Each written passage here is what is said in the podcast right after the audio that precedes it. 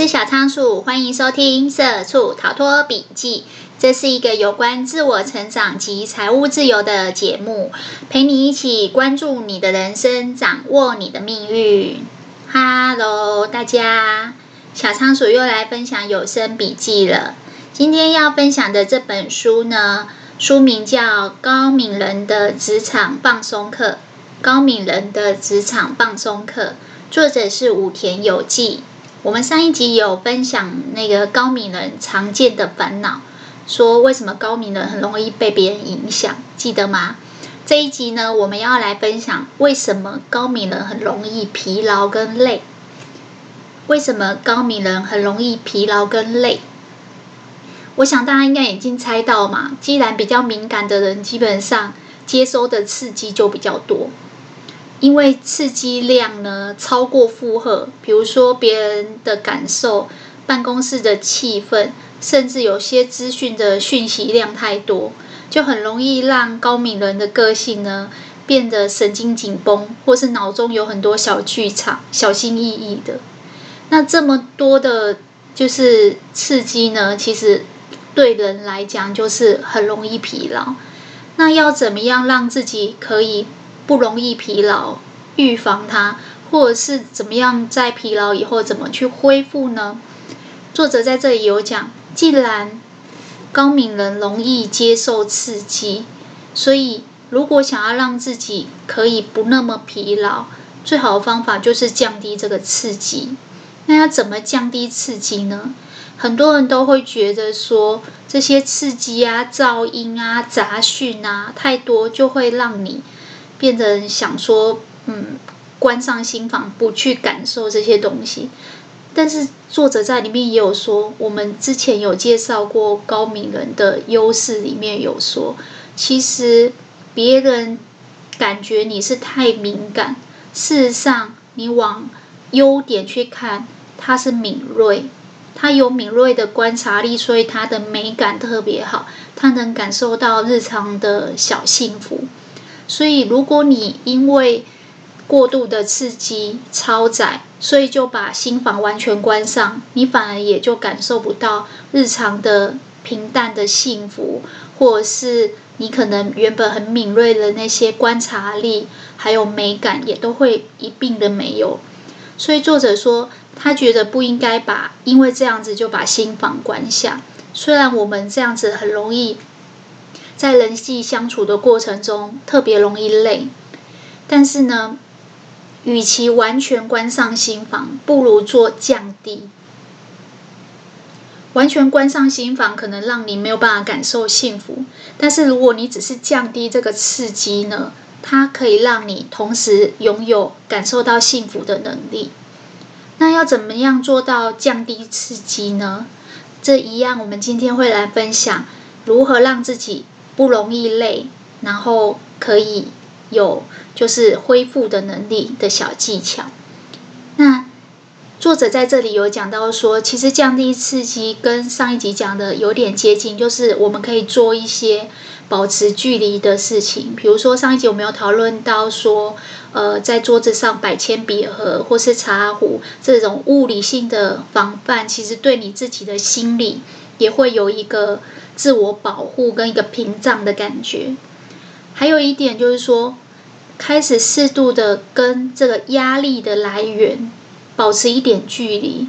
其实高敏人很有观察能力，应该很快就可以知道自己的压力来源是从哪里来，可能是某一个环境，比如说办公室，比如说某一个空间，或者是某一个对象，比如说老板、上司。或甚至是某个同事，适当的跟他们保持距离，移除自己的压力来源，这是降低刺激的第一个方法。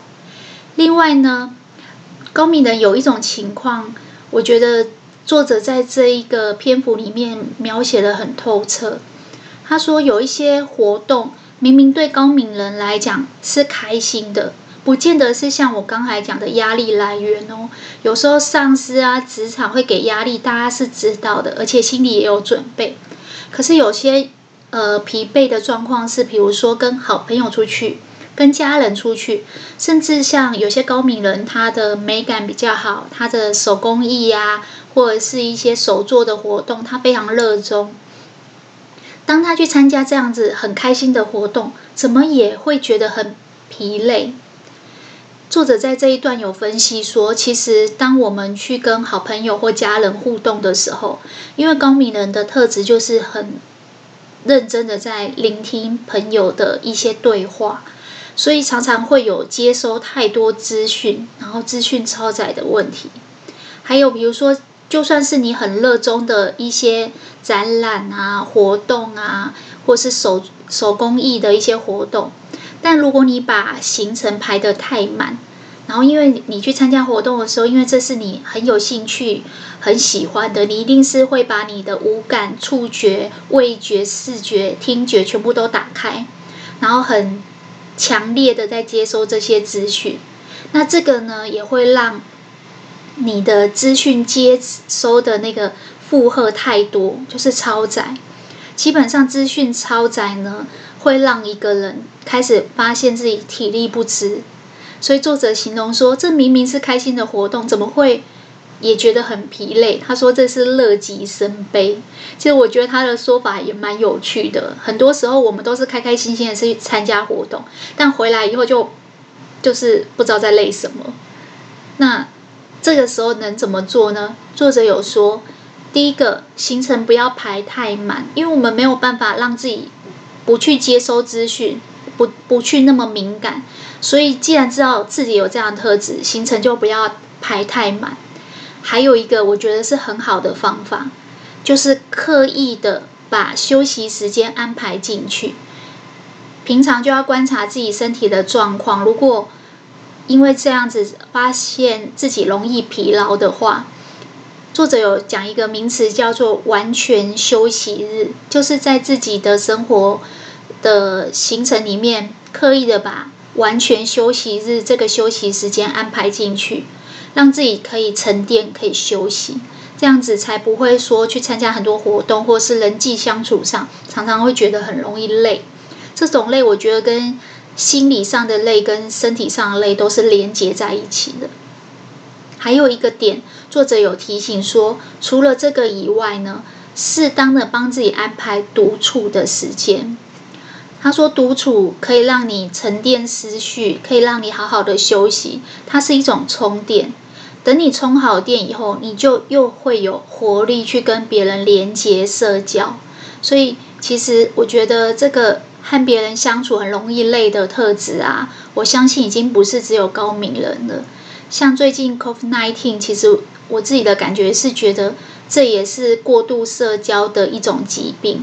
我们常常讲社交，社交，是现在的社交已经不是只有在实体面对面的社交，也有包含我们在社群软体上面跟人家社交。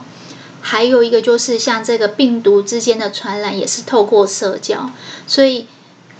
我觉得这个疫情也让大家反思说，为什么我们人跟人之间要保持社交距离？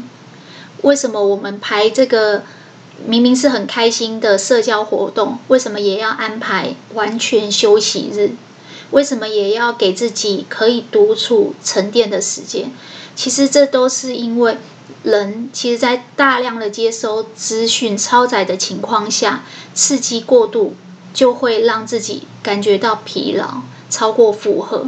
那对高敏人来讲又更明显，因为他的感受力又比别人强。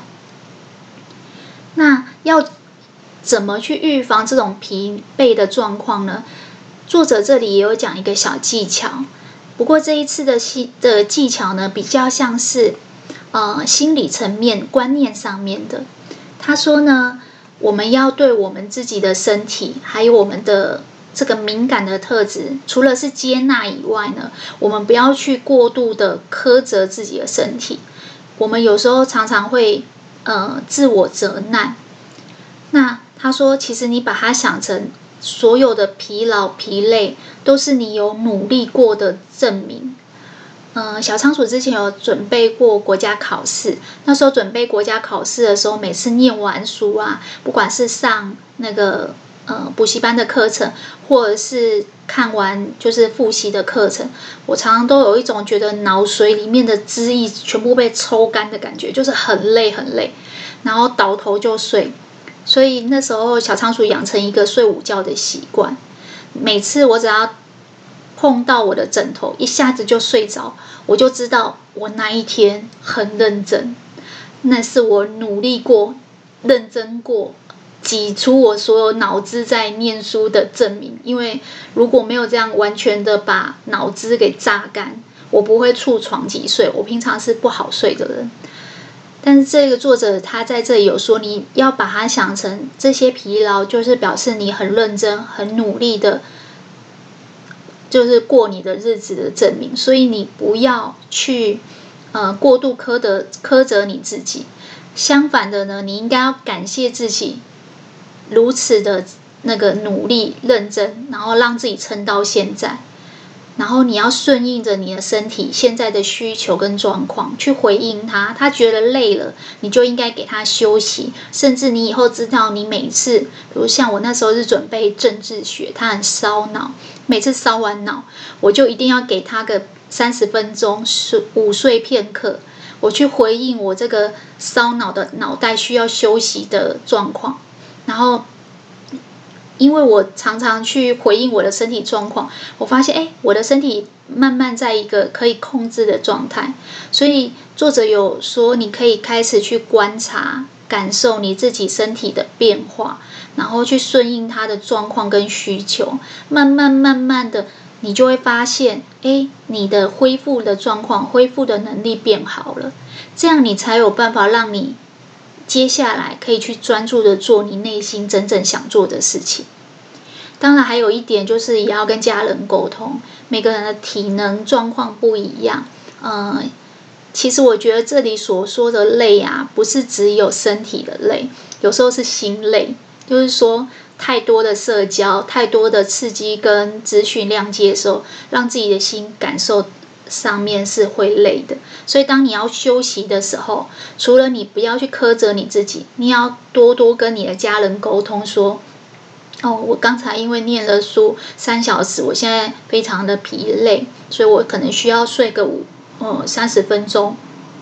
接下来时间是不是可以帮我把小狗带出去遛遛，不要让它一直在那边。”就是你知道，小型的狗都会一直叫，或是吵到你，或者是可不可以把电视的声音转小声一点，让你可以安心的休息半小时就好。等到你的身体恢复了，你又可以开始做你想做的事情。所以这个这一集呢，我们分析了有关高敏人为什么比一般人容易劳累，尤其是跟人在一起的时候。甚至是跟自己的家人好友去从事跟自己很热衷、有兴趣的活动，也会觉得累。在这边要一直提醒自己一件事情：我们是比较敏锐、比较有观察力的人，因为这样，所以我们的刺激是比较多的。我们尽量不要让自己刺激超过负荷、超载，想办法降载很重要。所以。呃，刻意的安排休息日，刻意的让自己独处，甚至顺应自己的身体，好好的去休息，这都是很必要的事情。希望这个观念对大家有帮助。好啦，小仓鼠今天的笔记就跟大家分享到这边了。恭喜你，今天又多吸收了一个新的观念。希望这个观念呢，对你的人生有所启发。也希望大家把。今天听到最认同的一句话或是一个观念，回馈留言给我，让我们一起成长进步。拜拜。